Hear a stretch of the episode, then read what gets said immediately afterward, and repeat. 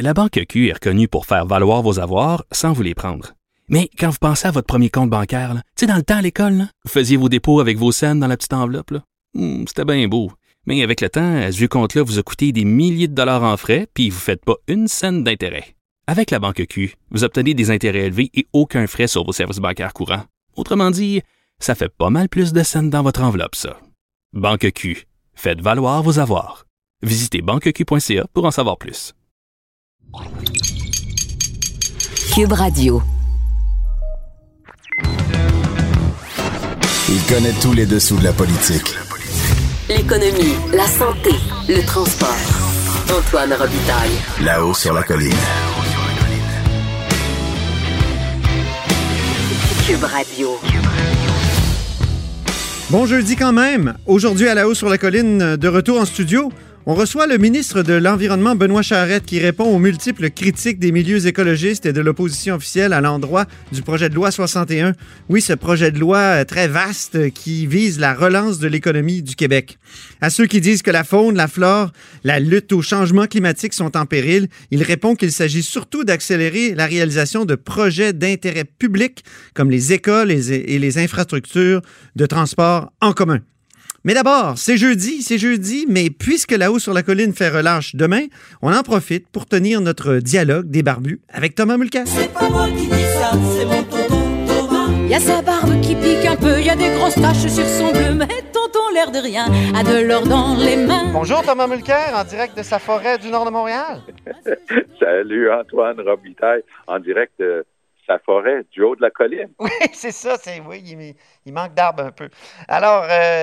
parlons du dépôt d'un projet de loi très important hier du gouvernement Legault sur la relance de l'économie. Ce projet de loi t'inquiète un petit peu? Oui. Alors, tout le monde peut s'entendre que la relance de l'économie est archi importante. Là-dessus, on s'entend. Mais c'est un vieux truc de la droite que d'essayer de balayer notamment les règles environnementales, prétextant relance de l'économie. Et on ne peut pas se le permettre. En fait, il y avait un cadeau, il y avait quelque chose, un bout de lumière au bout du tunnel pour M. Legault, c'est que le Québec allait pouvoir, contre toute attente, rencontrer ses objectifs de réduction des gaz à effet de serre en 2020 à cause du ralentissement. Donc, il ne faut pas perdre ça. En même temps, ce qu'on voit, c'est qu'ils veulent dire, écoutez, là, c'est un luxe qu'on ne peut pas se permettre, les règles environnementales, tout va être simplifié, il n'y aura pas d'analyse, mais il ne faut pas non plus tomber dans les ornières qui ont été dénoncées par le rapport de la commission Charbonneau. Ils vont s'en défendre du côté de la CAQ, mais moi, je m'inquiète. Comme quelqu'un qui a fait de l'administration publique et de la politique pendant 40 ans, moi, quand j'entends un gouvernement dire « on balaye les règles et on va faire ça à notre tête », on regarde le résultat. Très partisan. Il y a cette nouvelle manière de faire des résidences pour personnes âgées qu'ils ont annoncé. Ils vont en faire à peine 2 dans la grande région de Montréal, à Montréal même, et plus de 35 en dehors. Ça, c'est partisan. Ouais. Et ça ne correspond pas au foyer du problème qui était à Montréal. Donc, il va falloir qu'ils apprennent à gérer ça autrement qu'en disant qu'on n'a plus besoin de règles environnementales. Eh oui. Donc, il y a un vrai dilemme là pour le gouvernement qui doit relancer l'économie, parce qu'on le sait, puis on va le savoir de plus en plus précisément. Le 19 juin, le ministre des Finances va déposer un nouvel état des finances publiques au Québec, parce qu'on sait bien que son budget du 10 mars vaut plus rien. En fait, le budget du 10 mars, c'était intéressant. Ils annonçaient le 10. Ils annonçaient d'importantes réserves, des surplus, et ainsi de suite. 3 jours plus tard, non seulement ça ne valait plus rien, mais ils étaient en train d'annoncer des déficits importants 72 heures plus tard. C'est dire à quel point, justement, ça a frappé fort, cette crise de la COVID-19. Donc, on convient qu'il faut absolument relancer l'économie. Puis, quand un gouvernement veut aller vite, cependant, il peut y avoir toutes sortes de problèmes, là. Oui, mais il peut y avoir toutes sortes d'opportunités. Mm-hmm. Et il faut se garder de toutes sortes d'opportunisme. Parce que ce discours contre les règles environnementales, pour avoir été ministre de l'Environnement pendant plusieurs années, je l'ai entendu. Mais c'est largement faux. C'est pas vrai que cette action, c'est pas vrai que les règles empêchent tout. Les règles visent à s'assurer que les générations futures puissent bénéficier d'un environnement sain, tout comme nous, ben oui. et améliorer les choses. Alors, il va falloir qu'ils fassent très attention parce qu'ils vont être surveillés là-dessus. Puis il y a un brin d'arrogance qu'on commence à décoder dans leurs réponses, notamment en Chambre, de la part de la CAQ. Ils ne supportent pas la moindre critique. Vous vous souvenez quand cette scientifique en chef à Ottawa, Mona Nemer, a osé demander où est le plan pour le test, les tests de dépistage. Et là, elle s'est fait rabrouer tout de suite. Hey, gérante d'estrade, Agnès Gruda, dans la presse hier, très important papier, même critique de la part, le pushback de la part de la CAQ et de leurs acolytes. Hey, attention, les gérants de stade, pas le droit de nous critiquer. Est-ce qu'on a le droit de dire qu'on approche de 5 000 morts? Est-ce qu'on a le droit de dire qu'on approche de 4 000 morts dans les CHSLD et les résidences pour personnes âgées, et que c'est une crise, et que c'est une tragédie, et que ça aurait pu être évité s'ils avaient mieux fait? Radio-Canada a fait des bons papiers là-dessus. Notre collègue Richard Martineau commence à avoir un œil de plus en plus aiguisé pour les fautes dans la gestion, mais la CAQ refuse toute mea culpa sur leur gestion de la crise. Oui, mais il y a des critiques qui vont très loin. Je voyais hier sur Twitter un commentateur du Canada anglais qui dit « Ça fait des années que Québec, pour des raisons de nationalisme, refuse une direction pan-canadienne de la santé, de la gestion de la santé. Voilà ce que ça donne, le nationalisme. Est-ce que tu irais jusque-là? » Non, c'est une niaiserie épouvantable, de ce commentaire-là. Parce qu'aux années 60, il n'y a strictement rien qui a empêché les provinces, maîtres d'œuvre en matière de services de santé et services sociaux, de s'asseoir avec le fédéral. Il y a quelques éléments de responsabilité, notamment une pandémie qui traverse les frontières puis les aéroports, là où ils ont lamentablement échoué. Alors, si on va prendre responsabilité pour responsabilité, il va falloir regarder les deux. Mais il n'y a rien qui nous empêche aujourd'hui de se rasseoir et de commencer à revoir les normes nationales dans ce domaine-là aussi. Ce qui manque cruellement, c'est l'inspection, l'application des normes. Mais qui dit normes nationales, il me semble que c'est toujours refusé par le Québec, les normes nationales et par bien des provinces. Il n'y a rien qui les empêche de s'asseoir et de dire qu'il va y avoir une norme et ça va être inspecté par chaque province. Il n'y a pas de problème là-dessus. Ce qui est problématique, et M. Legault, le premier ministre Legault, avec raison, le souligne à chaque fois qu'il y a eu des velléités dans ce sens-là, a dit, aux années 60, le deal était 50-50. Là, on est rendu avec le fédéral qui dépense 23% des dépenses en santé. Ça a été des coupures de l'époque. Jean Chrétien et Paul Martin. Notamment, j'ai eu à les gérer comme beaucoup d'autres personnes. Ben oui. Donc, il va falloir que si on veut discuter d'avoir une inspection et des normes, ça va être du ressort des provinces, mais oui, ça peut faire l'objet d'une entente et ce serait même bien, mais il va falloir que le fédéral retourne au deal de départ. Doug Ford, le premier ministre de l'Ontario, a eu le culot de se lamenter, dire c'est épouvantable, il faut regarder des poursuites criminelles, c'est épouvantable. Mais vous savez, l'année dernière, il a à peine fait des inspections, une demi-douzaine, si ma mémoire est bonne, dans les centres pour personnes âgées en Ontario. C'est là où le bas blesse. C'est pas une question de qui est le propriétaire, le public ou le privé. C'est une question de savoir, une fois qu'on a des règles, une fois qu'on a un permis, et si qu'on soit public ou privé, on doit avoir un permis, mais il faut que le gouvernement assume sa responsabilité de les inspecter. Et c'est ça qu'on faisait pas. Ni en Ontario, ni au Québec. On n'inspectait absolument pas assez. Et donc, on a connu des tragédies comme on est en train de vivre. Mm-hmm. Donc, toi, quand tu étais au gouvernement, est-ce que c'était une priorité, les aînés? On pense à plusieurs élections où, par exemple, Jean Charest a dit « la santé, c'est la priorité ». Est-ce que tu as l'impression que c'était quand même oublié, les aînés, dans toute cette préoccupation-là pour la santé?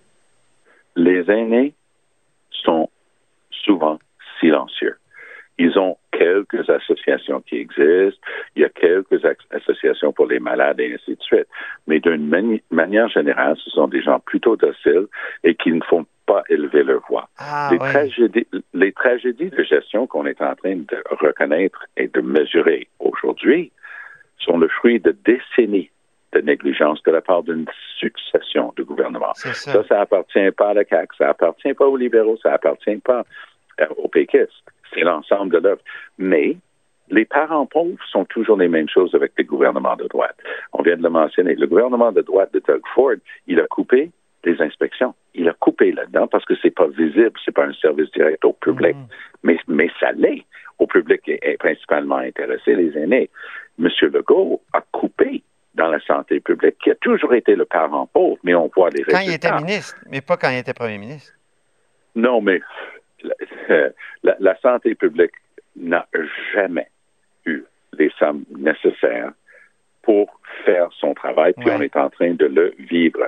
Et que ce soit le fédéral qui a complètement laissé tomber les aéroports et les frontières, à tel point que la ville de Montréal a commencé à dispatcher des gens pour inspecter à l'aéroport d'Orval.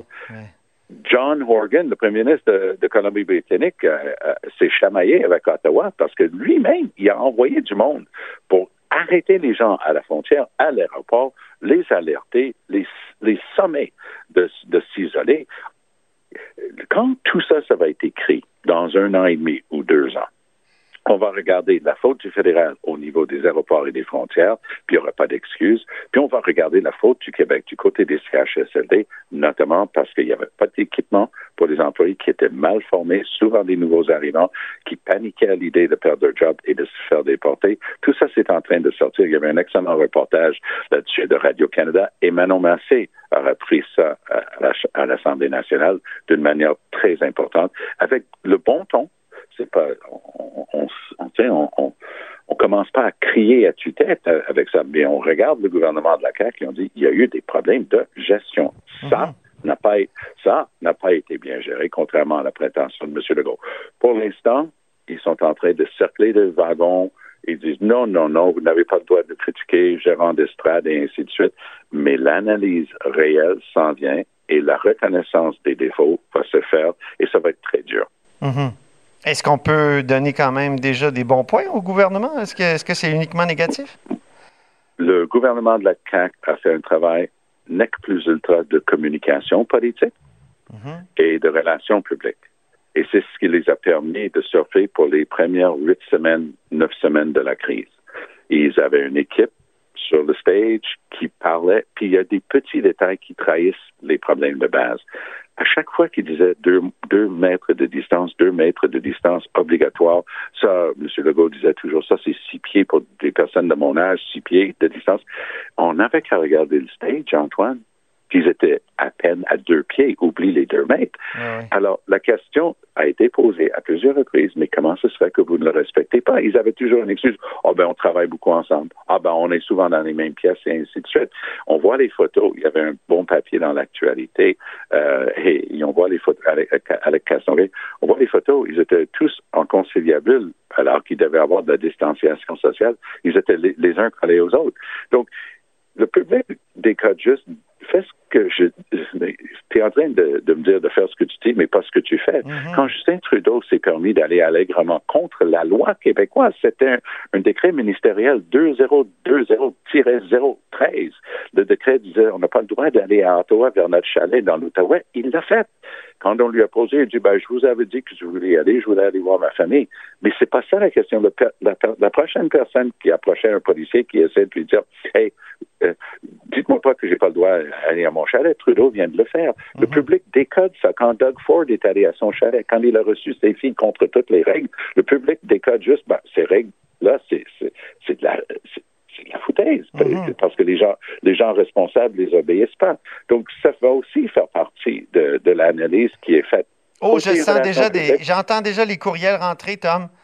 Des auditeurs du Dialogue des Barbus vont dire « Mais Mulcair, il est à son chalet, lui? » Ben, j'ai jamais bougé. C'est où nous sommes depuis le début. Ce que je n'avais pas le droit de faire, c'est de retourner à Montréal et de revenir pendant cette interdiction-là. mais merci de poser la question, parce que nous, on commence notre 13e semaine ici. Ah oui? Donc, c'est ça le problème. Il y avait une règle qui, pendant plusieurs semaines, disait qu'on n'avait pas le droit de passer d'Ottawa, de l'Ontario, vers les chalets dans le Nord. Puis après, on a même interdit entre certains coins du Québec, donc certaines municipalités régionales de comté, les MRC. Puis il y avait des policiers qui veillaient à appliquer ça. Mais ça a été levé à l'interne maintenant pour la plupart. Mais il y a encore des régions où ils sont assez inquiets des mouvements des gens. Ah oui, moi je trouve qu'en Gaspésie notamment, là, j'ai interviewé la députée Mégane Perry-Mélançon là-dessus, puis je sentais vraiment un dilemme, un tiraillement entre la nécessité d'accueillir des gens pour l'industrie touristique, mais en même temps la peur des pestiférés du reste du Québec. Oui, et il faut les écouter, parce que c'est une crainte valable. Puis on n'a qu'à écouter, parce que quand je fais la télé anglophone, souvent au tout début, quand le Québec avait commencé à interdire les mouvements de l'Ontario vers le Québec, il y avait plus une chemise qui n'a pas été déchirée. Au Québec, Mais j'étais capable de répondre, vous savez quoi? Le Québec a suivi de 4 jours le Nouveau-Brunswick qui a fermé sa frontière avec le Québec. Et qui peut se plaindre de la règle quand on sait qu'au Nouveau-Brunswick, la seule éclosion, puis c'est vous qui m'en avez parlé la semaine dernière, puis j'ai pu le voir après.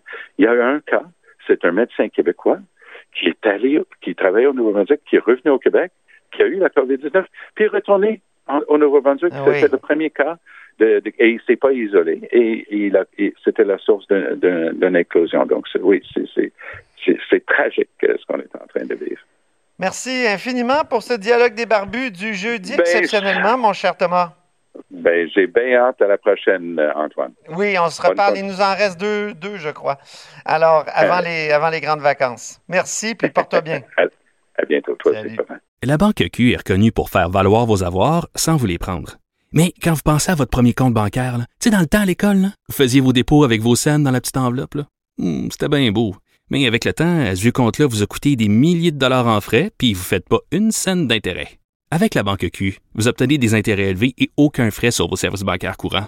Autrement dit, ça fait pas mal plus de scènes dans votre enveloppe, ça. Banque Q. Faites valoir vos avoirs. Visitez banqueq.ca pour en savoir plus. Là-haut sur la colline. Une entrée privilégiée dans le Parlement. Qub Radio. Au bout du fil, il y a Benoît Charette. Bonjour. Bonjour, M. Robitaille. Ministre de l'Environnement et de la lutte contre les changements climatiques. Il y a eu des réactions vraiment violentes en Chambre ce matin contre le projet de loi 61 qui vise à accélérer 202 projets d'infrastructures dans le cadre de la relance après la pandémie. Benoît Charette, c'est terrible tout ce qu'on dit de ce projet de loi-là. On dit qu'on a l'impression que le gouvernement utilise la crise actuelle comme excuse pour assouplir les règles environnementales. Ça, c'est Nature Québec. Mais ce matin, quand je disais violente, Marie Montpetit, votre critique libérale, parlait de foutaise. Elle vous dénonce, elle dit « Vous avez complètement capitulé ». Qu'est-ce que vous répondez à tout ça? Vous avez commencé à répondre en chambre, mais il semble y avoir un réel danger pour l'environnement? Enfin, je respecte le travail de ma collègue. Je dirais seulement que je la connais depuis plusieurs années, je connais son style, mais ce qui est malheureux, c'est que ses propos ne sont pas appuyés par aucun des aspects du projet de loi en question. Moi, j'ai eu l'occasion de le réitérer et le projet de loi le confirme. Il n'y a aucune atteinte aux normes environnementales, aucune atteinte aux seuils environnementaux. Le rôle du BAP reste tel quel. Tout ce qui est normes et exigences environnementales, tout ce qui est quantité de contaminants actuellement interdits, tout ça est maintenu. Tout ce qui est protection des milieux humides, c'est maintenu au niveau de leurs autorisations pour les travaux. Tout le régime de sanctions, de contrôle et d'inspection est maintenu. Donc, je comprends le rôle de l'opposition, je le respecte, mais ce que je souhaiterais surtout qu'ils retiennent, et je vais le répéter à chaque fois que l'occasion se présente, tous les projets qui sont visés par ce projet de loi-là sont des projets d'intérêt public. On parle d'écoles, on parle d'hôpitaux, on parle de maisons des aînés. Donc, il n'y a pas beaucoup de Québécois qui ne priorisent pas ces éléments de notre quotidien qui font une différence. Et je faisais un parallèle avec les principes de développement durable. Ce que dit l'ONU sur le développement durable, c'est qu'il faut protéger la santé, il faut protéger l'éducation et favoriser un développement économique responsable. Tous les projets dans la liste incluse en annexe au projet de loi sont des projets de développement durable. Donc, je relative en tout respect avec le les propos qui se sont voulus peut-être exagérément sévères de ma collègue. Oui, mais parlons de certains détails du projet de loi, comme le système de compensation financière pour les impacts sur la faune et la flore. Est-ce que c'est un droit de détruire la faune et la flore? Absolument. Qu'on s'achète pas. Ou... Ce qui m'a amusé dans cette critique-là, il y a quelques années à peine, c'est tout récent, ça remonte au dernier gouvernement libéral, il y a cette procédure-là qui a été introduite au niveau des milieux humides. Donc, il y a eu une loi, il y a eu un règlement d'application aussi.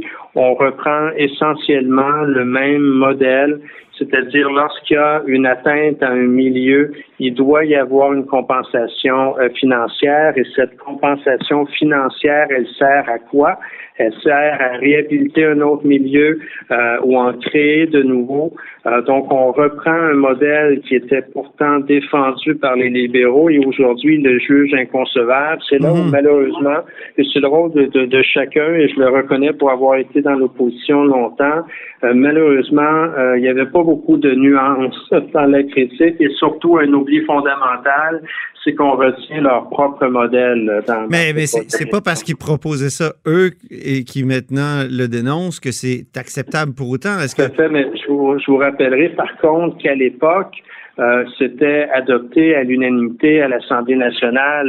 La CAQ était à ce moment-là dans l'opposition, et ce sont des modalités qui avaient été appuyées par l'ensemble des formations politiques. Je m'en souviens très bien pour y avoir été à ce moment-là. Donc, on ne reproduit pas un modèle différent, on ne casse aucun moule. On revient avec un modèle qui a été prouvé. D'ailleurs, pour vous dire à tel point, il y a quelques semaines, on a confirmé les sommes amassées au niveau des milieux humides. On parle essentiellement de 30 millions jusqu'à ce moment.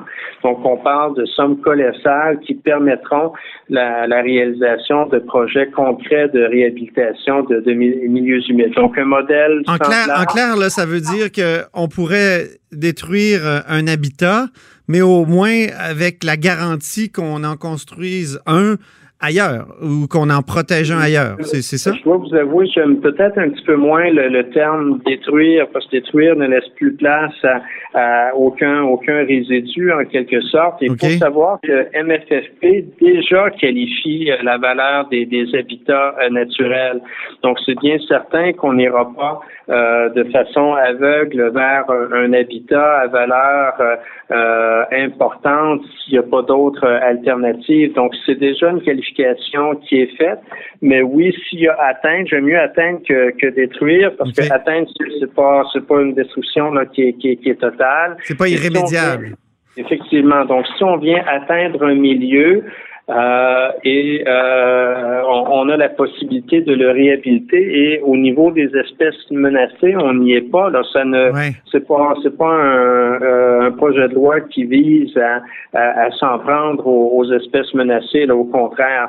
Donc c'est pour ça que je le répète, c'est important. Aucun seuil, aucune norme environnementale est revue à la baisse à travers l'introduction de ce projet de loi-là. Ce qu'on vient faire essentiellement, c'est pas perturber l'environnement, c'est changer nos façons de faire au niveau des procédures. C'est beaucoup là que le bas blesse. C'est pas uniquement l'environnement. Le premier ministre disait à juste titre ce matin, on parle et on promet la ligne bleue à Montréal depuis le début des années 80. Oui. On a priorisé ce projet-là, ce que l'on sait... Mais la ligne bleue, est-ce que c'est parce que à cause de raisons environnementales qu'elle a été aussi repoussée souvent?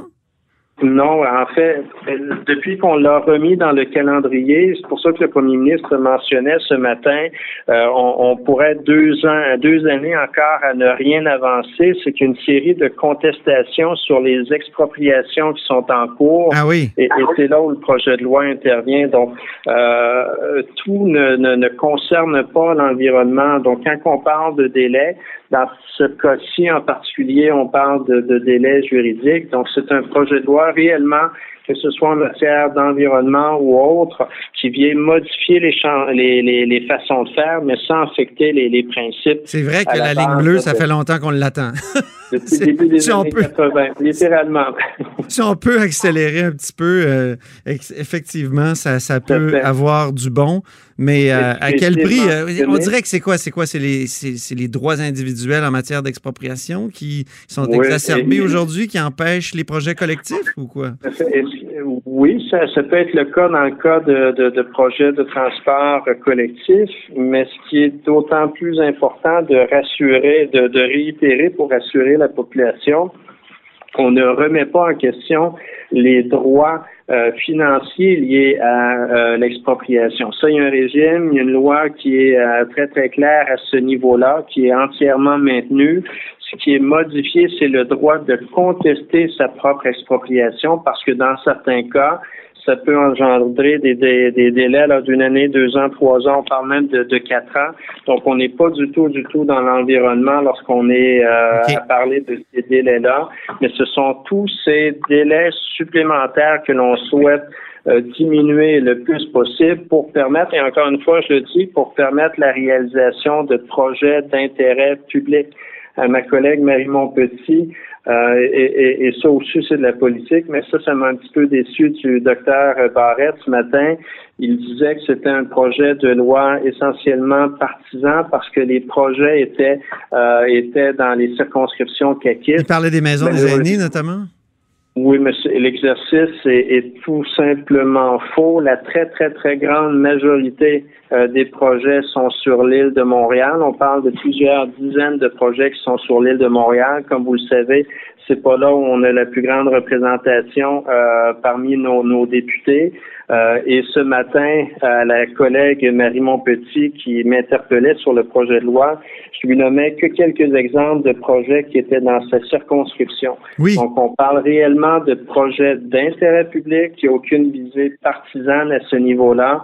Il n'y a personne qui va reprocher au gouvernement de vouloir construire de nouvelles écoles compte tenu du manque d'écoles et de la vétusté, voilà, j'ai de la misère à le prononcer, des écoles qui sont en place. Donc, le compte est même de celles qui critiquaient le projet de loi de façon un petit peu trop sentie, je le dirais comme ça, et un des principes. C'est un des bénéficiaires du projet de loi. Vous deviez. Et lorsque l'on a établi une liste, on n'a jamais regardé c'est dans le compte et qui, là. Et comme je vous dis, la majorité des projets est sur l'île de Montréal, l'endroit au Québec où on a le moins de comtés, mais on y va selon les besoins établis. Et c'est reconnu qu'il faut moderniser nos hôpitaux, il faut moderniser nos urgences, il faut construire de nouvelles écoles, il faut construire de nouveaux CHSLD. Vous deviez déposer un plan de lutte au changement climatique ce printemps. Là, on comprend qu'avec la pandémie, ça a été remis, mais est-ce qu'il est prêt?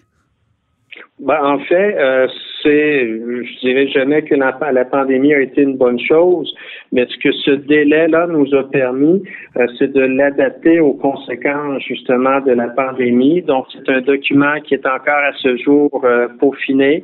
Je peux vous confirmer, sinon vous annoncer qu'il sera présenté cet automne. Et la bonne nouvelle à travers ça, c'est qu'avec ce délai-là, on sera en mesure de présenter et la politique cadre et le plan de mise en œuvre en même temps. Ça va faciliter grandement la compréhension de l'exercice parce qu'au départ, on devait présenter la politique cadre fin mars. La date était retenue, la salle était réservée. Bref, on était prêts. Mais fallait attendre à l'automne pour présenter le plan de mise en œuvre. Et souvent, c'est difficile de distinguer ces deux exercices-là. Donc, les deux documents seront produits et déposés, présentés simultanément, ce qui permettra de comprendre l'effort auquel est invitée la population du Québec. Une dernière, en terminant, vous avez travaillé dans un CHSLD. Là, vous l'avez fait de façon incognito, évidemment, comme bien du monde derrière un masque et une visière. Mais qu'avez-vous appris de votre expérience comme ministre préposé aux bénéficiaires? Déterminant, c'est échelonné sur quelques semaines dans un milieu qui m'était complètement inconnu. Donc, expérience, enrichissante. Et je vous dirais que j'ai pris la mesure. Moi, j'ai commencé mon engagement avant le cri du cœur du premier ministre à peu près à la même période, alors que le nombre d'effectifs était à son plus bas. Donc, rapidement, j'ai eu à me mettre la tâche d'un préposé, c'est-à-dire autant les soins d'hygiène, les soins d'alimentation, les soins d'hydratation. Donc, ça a été un cours en accéléré. Je pense ou je souhaite plutôt avoir pu faire une petite différence, mais clairement, c'est un milieu qui a besoin d'appui et très, très heureux de voir là, qu'au cours des derniers jours, de nombreux Québécois, Québécoises ont démontré un intérêt pour s'y investir parce que clairement, la tâche n'est pas simple, elle n'est pas facile, mais elle doit être faite. Et quand elle ne l'est pas, ben, c'est la santé, c'est la sécurité de nos aînés qui est en cause. Donc, très heureux là, de voir les développements des derniers jours à ce niveau-là. Très bien, merci beaucoup, Benoît Charette, en direct du Parlement, là, pas très loin de moi. On n'a pas le droit de vous recevoir en studio. Voilà, donc, mais toujours un plaisir. Au plaisir. Bonne fin de journée. Merci. Benoît Charette est ministre de l'Environnement et de la lutte contre les changements climatiques du gouvernement Legault. Vous êtes à l'écoute de Là-haut sur la colline. Cette émission est maintenant disponible en podcast. Rendez-vous dans la section balado de l'application ou du site Qub.radio pour une écoute sur mesure en tout temps. Qub Radio, autrement dit. Et maintenant, autrement écouté.